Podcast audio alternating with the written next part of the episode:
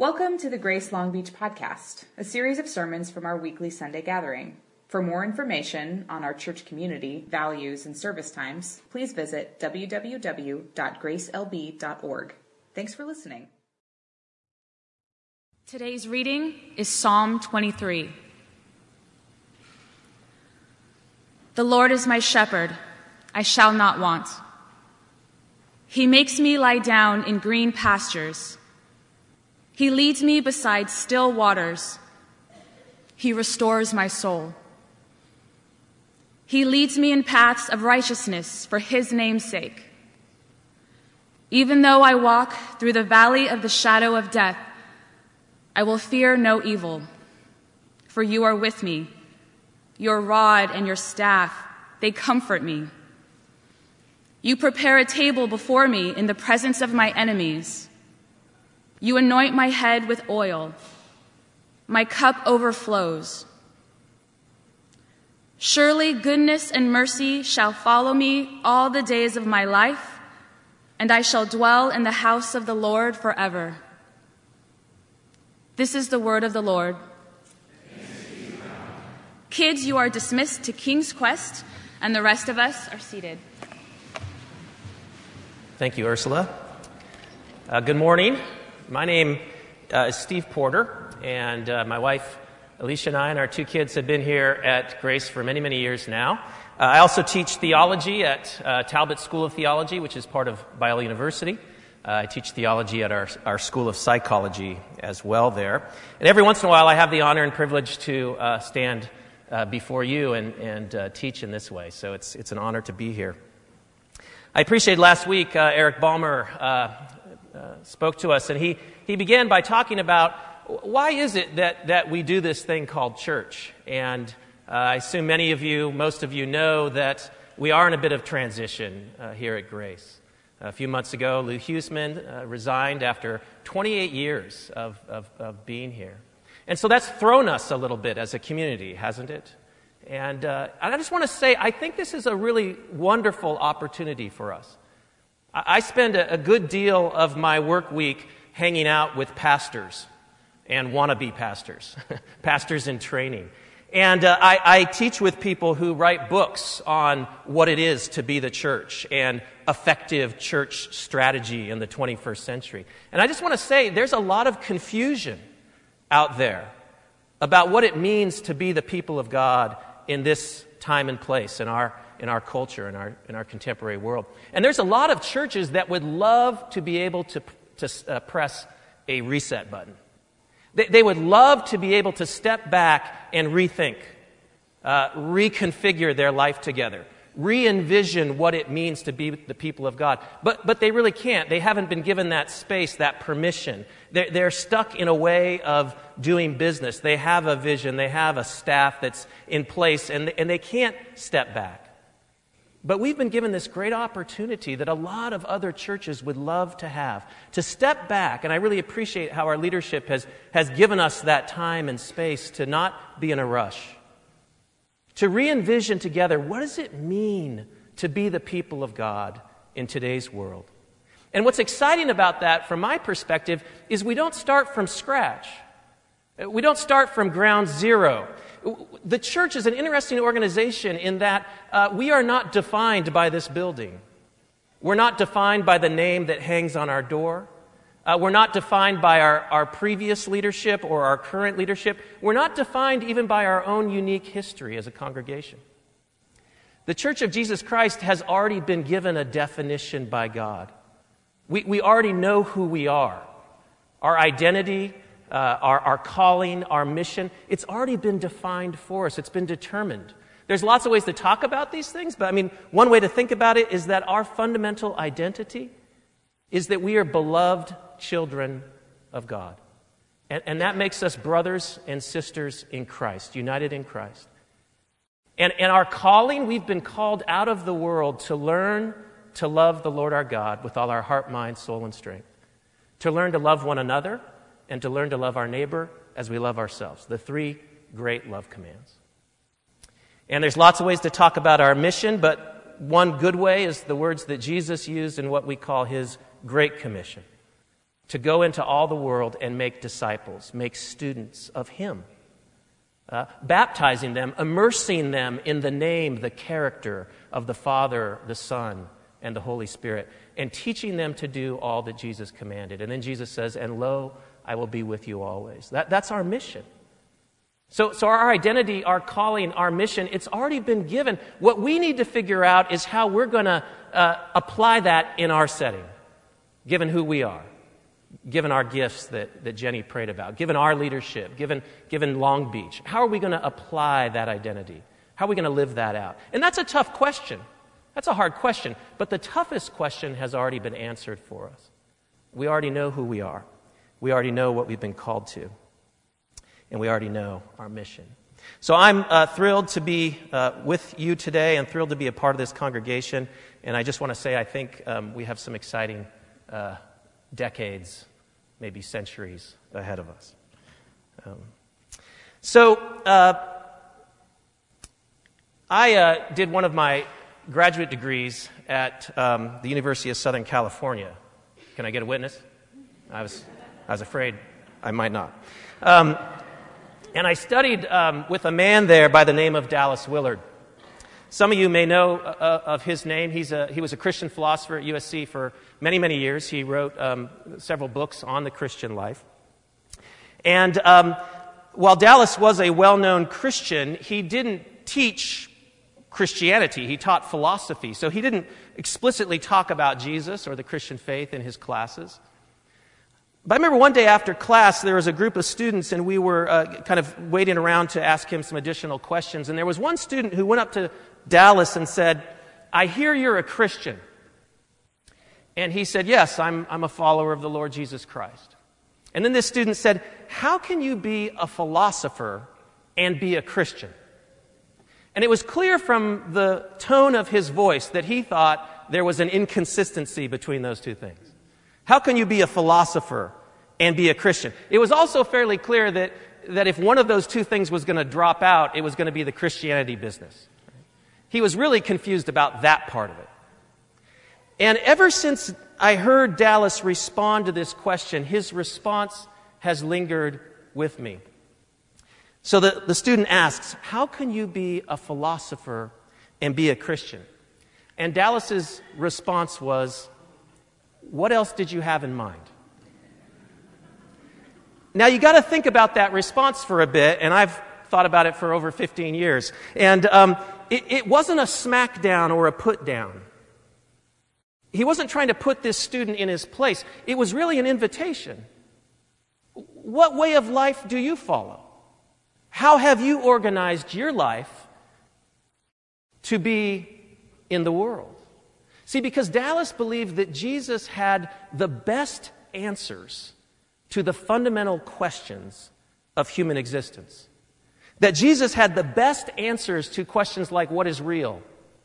Uh, what is life really all about?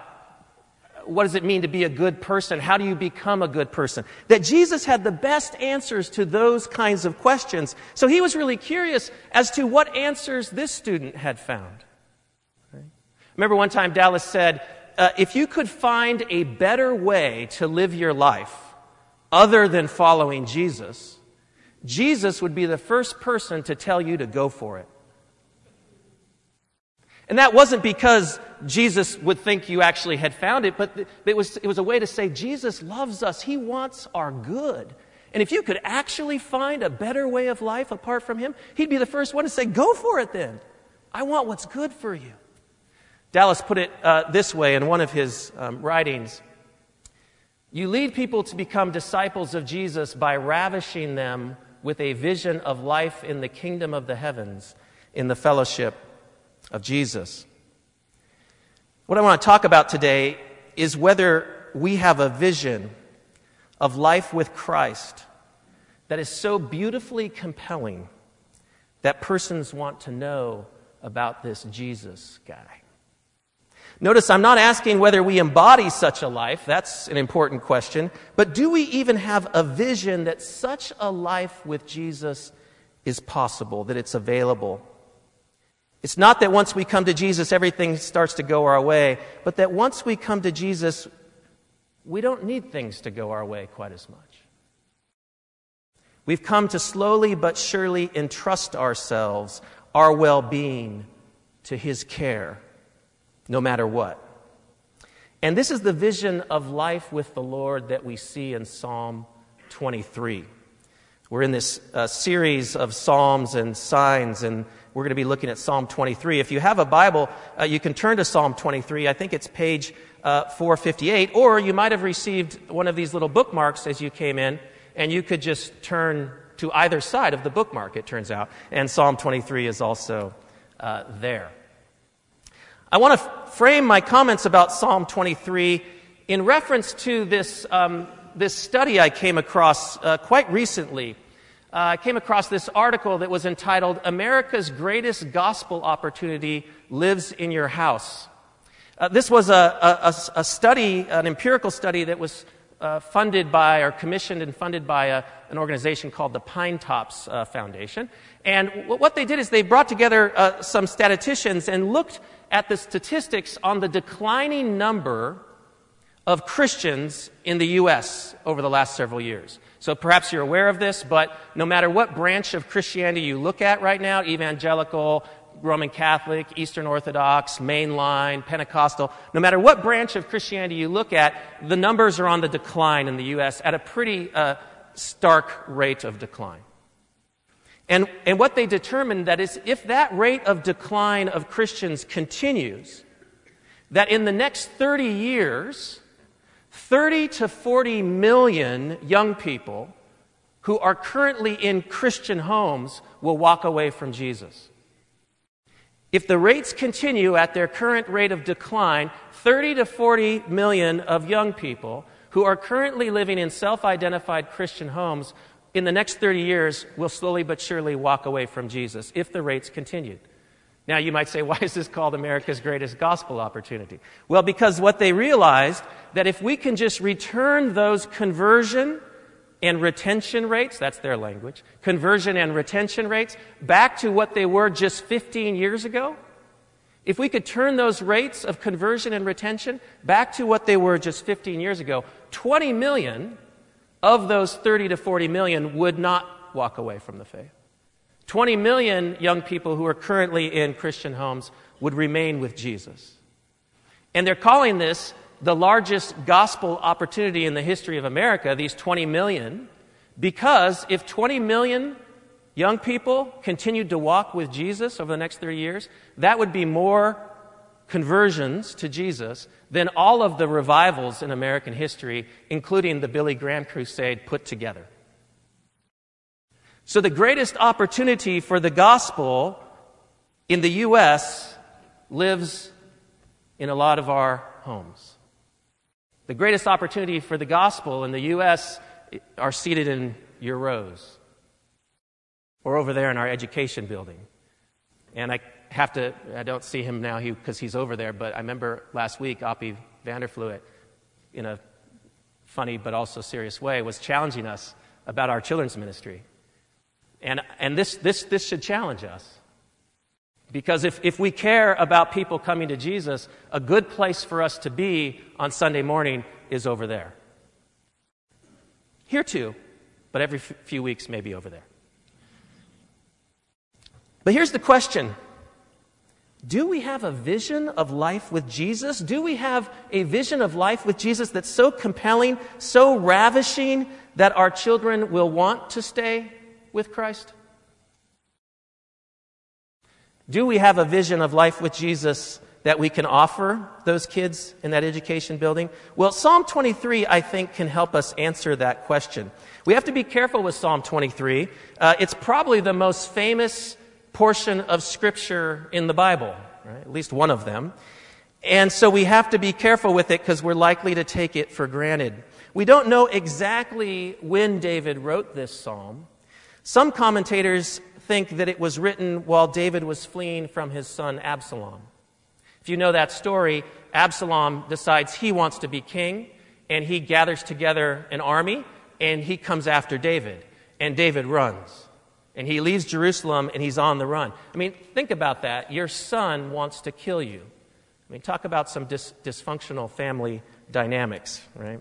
His son wants to kill him and become king. And in the midst of that, David says, The Lord is my shepherd. And you got to just stop right there and say, What is David telling us? Because he's offering us an image of who Yahweh is. David's good at this. He's often giving some sort of imaginative shape to who God is. The Lord is my rock. The Lord is my shield. The Lord is my light. And here he says, Yahweh, the highest one, is like one of the lowliest ones. The Lord is my shepherd. What this tells us about God is that Yahweh has taken responsibility for our care, like a shepherd takes responsibility for his sheep. Psalm 95 says, For he is our God, and we are the people of his pasture, the sheep under his care. So the psalm starts out with this invitation to, to think about how do we conceive of God? Do we, do we think about God? Do we imagine God? Do we really believe that God is our shepherd? And I want us to think today about Scripture as an invitation. Sometimes we, I think we come to Scripture and, and it's, it's more of a, um, uh, something we have to kind of deal with or something we just have to kind of take on. But Scripture can be an invitation. Here's an invitation I found. I don't know if you can read that, but here's an RSVP card. Uh, you can gladly attend, regretfully decline, resentfully attend, there's an option, uh, enthusiastically decline, or will decline to respond but ultimately attend. Yeah, that's, that's usually what I end up doing, I think. But the nice thing about an invitation, right, is you can talk back to it. You know, when you get these evites, you can say, yes, I'll come, no, maybe, and you can even comment. I'd love to be there, but we have something else going. Uh, sounds like a great party, but I just don't think we can make it. And see, with Scripture, we can come to Psalm 23 and say, The Lord is my shepherd. It sounds nice, but I'm not really sure I can get there. I'm not really sure that that's where I'm at right now. And so I want us to consider as we go through this psalm that this is an invitation. David is inviting us to consider this reality that he's experiencing that's true that God is with him. And he goes on to say, The Lord is my shepherd, I shall not want. And again, we just have to stop and say, David, are you serious? Your son is trying to kill you. David, you're the same guy who in Psalm 22, another famous psalm, starts out by saying, My God, my God, why hast thou forsaken me? David, how did you get from my God, my God, why hast thou forsaken me to the Lord is my shepherd, I have need of nothing? The Lord is my shepherd, with him everything I need is taken care of. How did David get there? He wasn't in denial, he wasn't pretending. He could be honest about how he felt with the Lord, and yet here he has gotten himself into a place with the Lord that he is deeply confident that God's, of God's goodness. Um, at one place, uh, he tells us in the next stanza, really part of how this came about, right? He makes me lie down in green pastures. He leads me beside still waters. He restores my soul.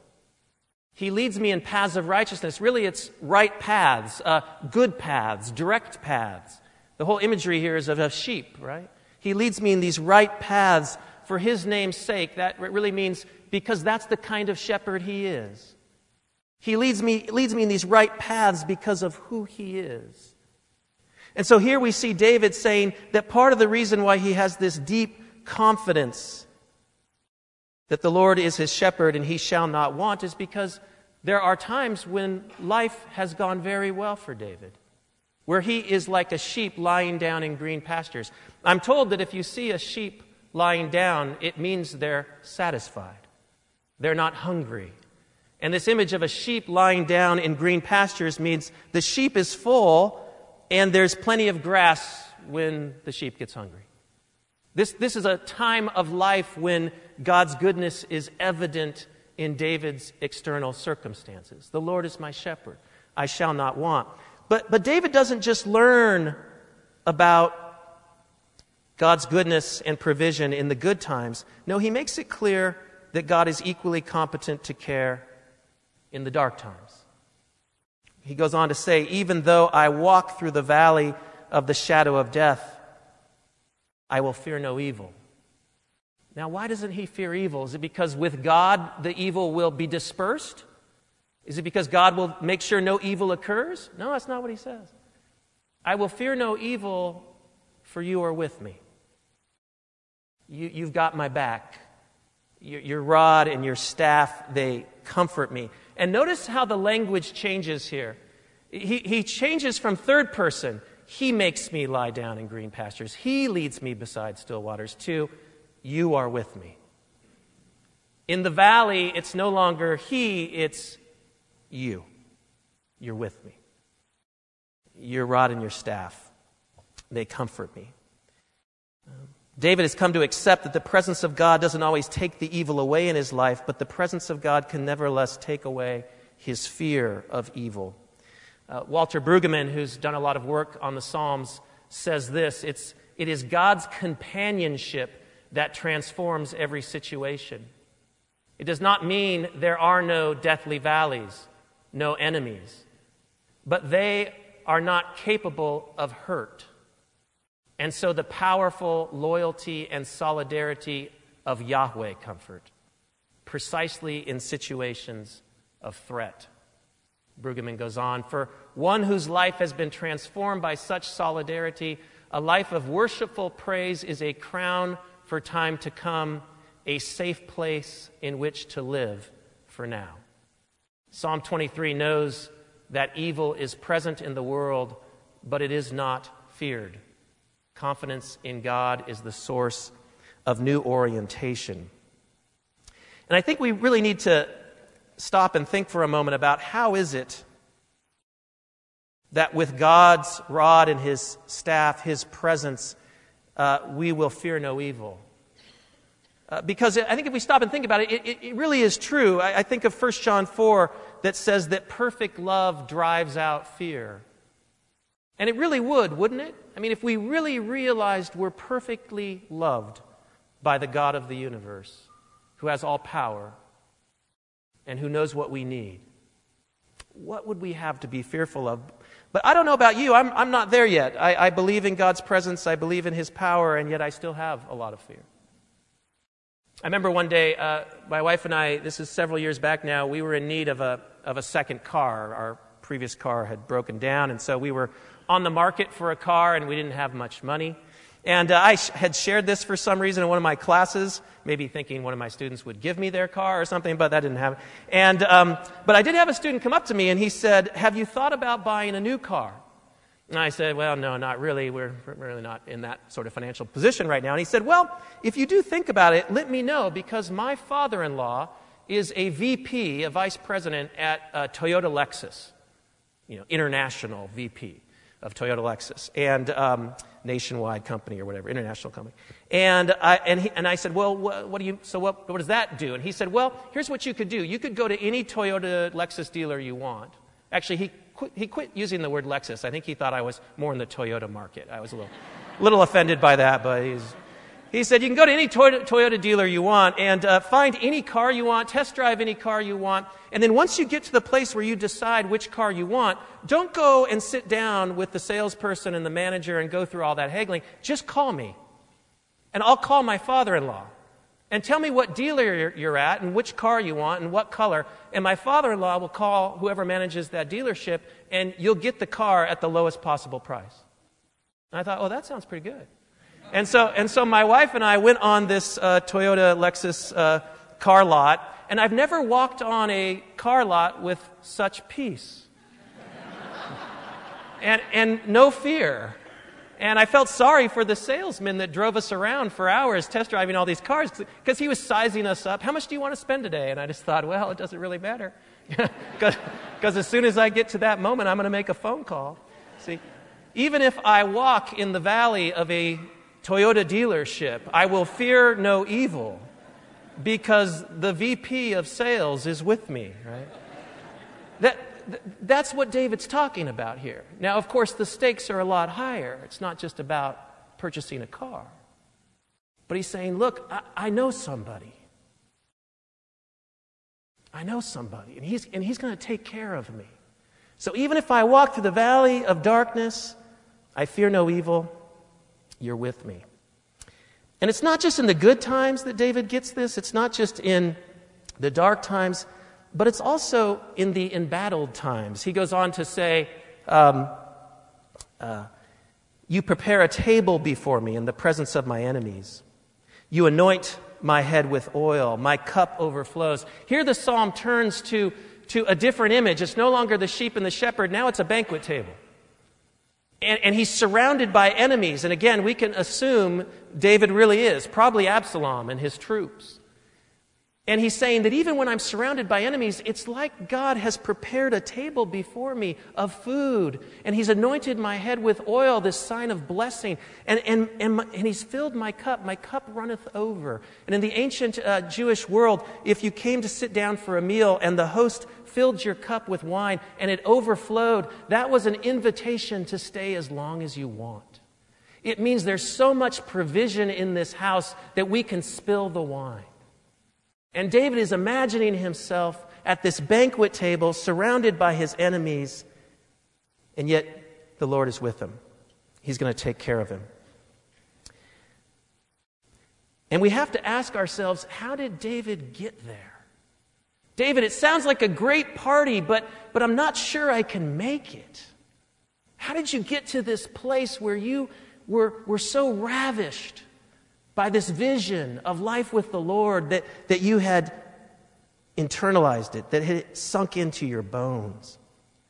And again, it, it, gets even better because it's not just in the good times, it's not just in the dark times, it's not just in the embattled times, but then David goes on to tell us that each and every day of his life, all the way up until his death, he's hemmed in. He says, Surely goodness and mercy, and that word there for mercy is the Hebrew word hesed steadfast love, loving kindness, even mercy, goodness, and steadfast love shall follow me, shall pursue me all the days of my life. And when I die, I shall dwell in the house of the Lord forever. D- David is so confident in that steadfast love that, that it, it feels like that steadfast love is after him each and every day of his life. And then when his life is over, that steadfast love will just take him into the courts of the Lord. And I think about Diane.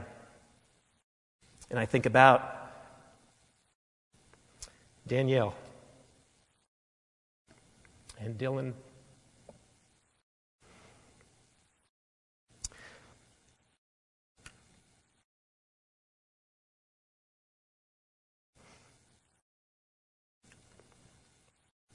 David says, How lovely is your dwelling place, O Lord.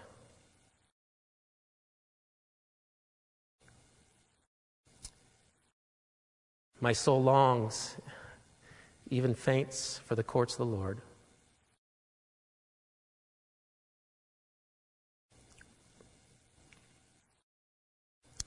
Blessed are those whose strength is in you, in whose heart, in whose heart are the highways to Zion the city of God. They go from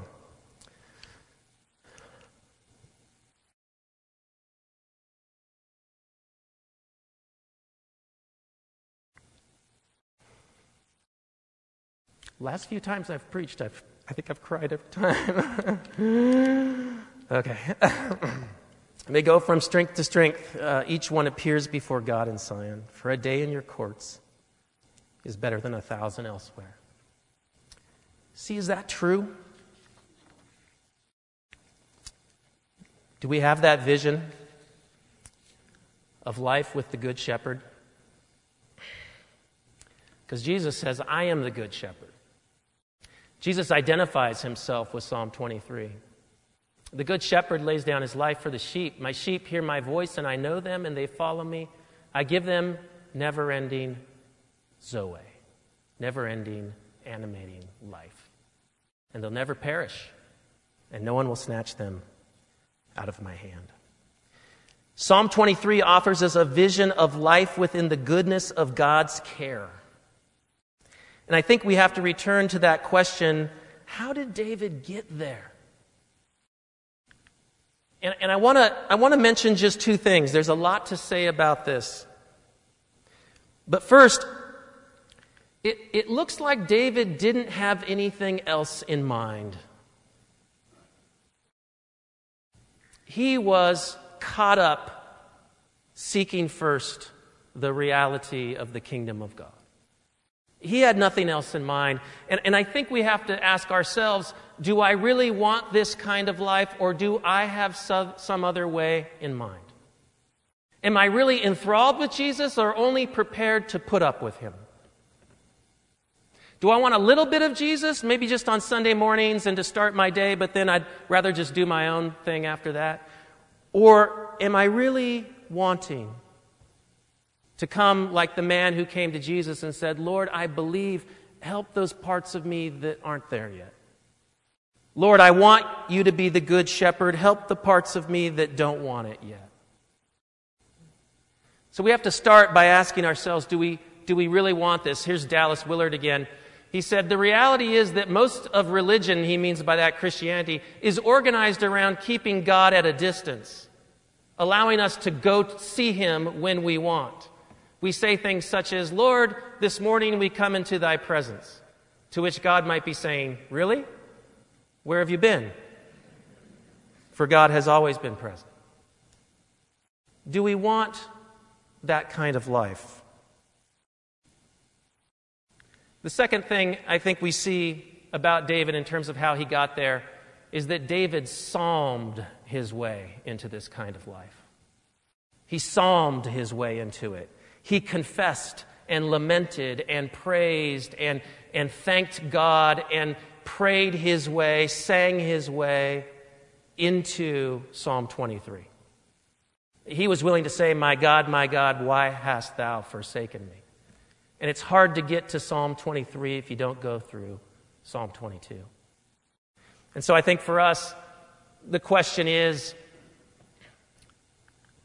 what am I doing on a daily basis to bring the range of my experience, anger, fear, sadness, anticipation, worry, confusion, gratitude into conversation with the Good Shepherd? What are the practices that you have, that I have, that are bringing us into the reality that the Lord is my shepherd? I have need of nothing. Not because my life is so good, but because with Him I'm taken care of. I want to leave us with two challenges this morning.